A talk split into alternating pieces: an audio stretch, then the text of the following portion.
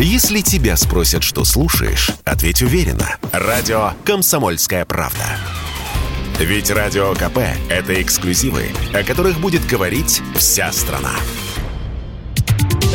Самые свежие новости шоу-бизнеса читайте на портале телепрограмма.про.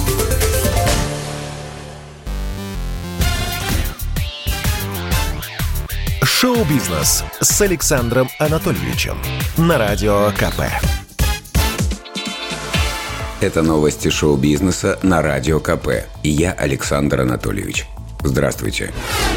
Иван Ургант вернулся в Москву. Про Ивана Урганта в последнее время чего только не говорили. И что программу его навсегда закрыли, и что с Первого канала уволили, и что из страны он уехал. Сам Иван – в тогда еще не запрещенной социальной сети отбивался, дескать, вернусь, мол, не закрыли, но кто же захочет слушать? Сам он находился с семьей в Израиле в отпуске. И вот, наконец, настало время вернуться домой.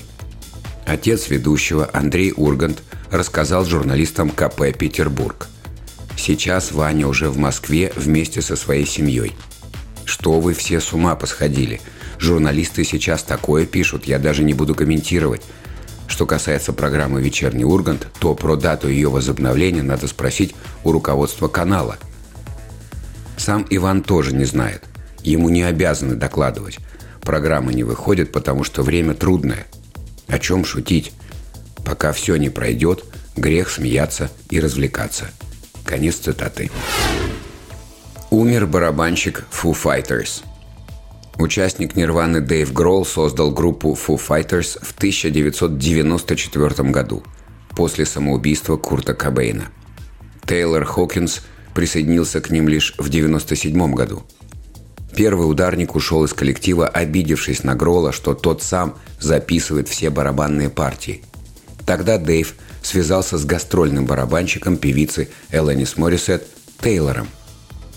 Экс-участник Нирваны всего лишь хотел – чтобы тот посоветовал кого-нибудь.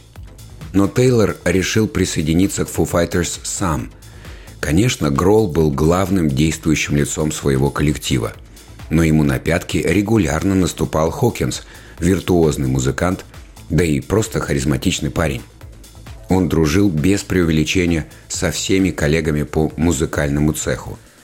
В день смерти Тейлора свои посты в память о нем написали все топовые рок-звезды – от Лени Кравица до Металлики. Причина смерти 50-летнего Хокинса не сообщается.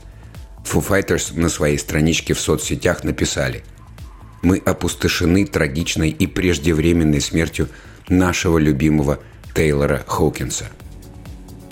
Источники журнала Rolling Stone в полиции говорят, что рокер в последнее время злоупотреблял наркотиками и антидепрессантами – Дэйв Гролл и Тейлор Хокинс на пару написали не один десяток хитов.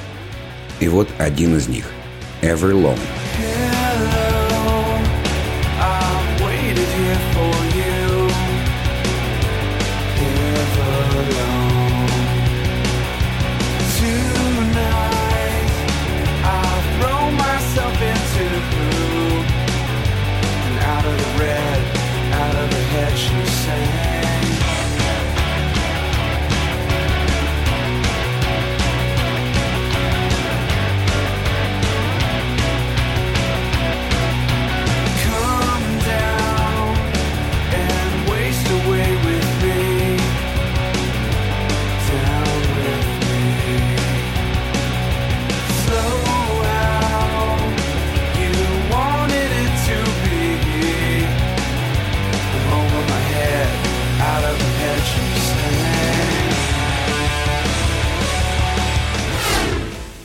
В Америке вручили Оскары.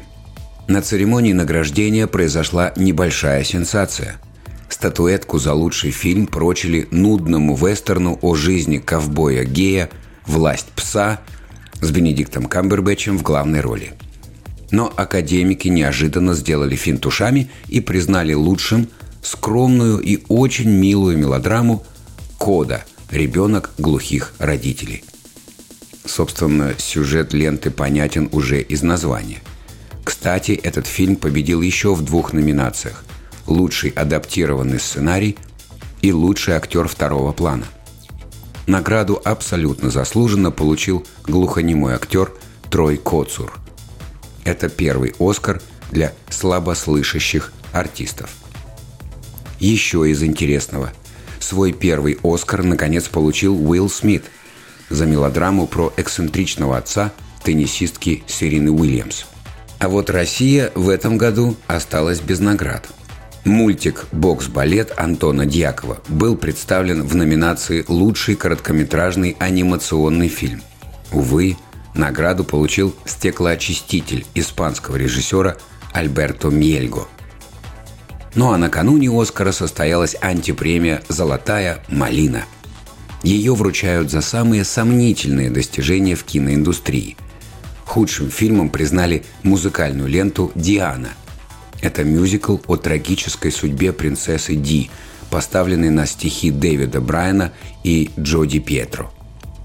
Эта парочка, кстати, также получила «Золотую малину» за худший сценарий – всего Диана победила в пяти номинациях. Помимо фильма и сценария, ей достались статуэтки за худшую актрису, худшую актрису второго плана и худшую режиссуру. Главная несправедливость антипремии – статуэтка Джареду Лето за худшую роль второго плана в доме Гуччи.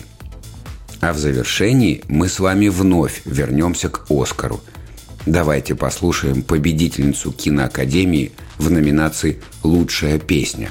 Это Билли Айлиш и ее трек «No Time to Die» к новой части похождений агента 007.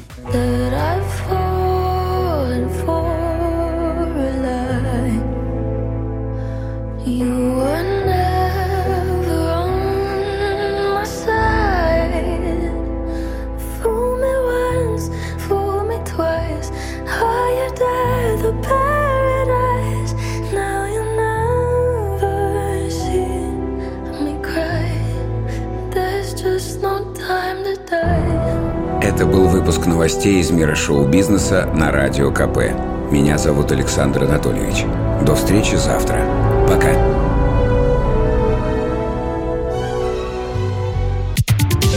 Самые свежие новости шоу-бизнеса читайте на портале телепрограмма.про.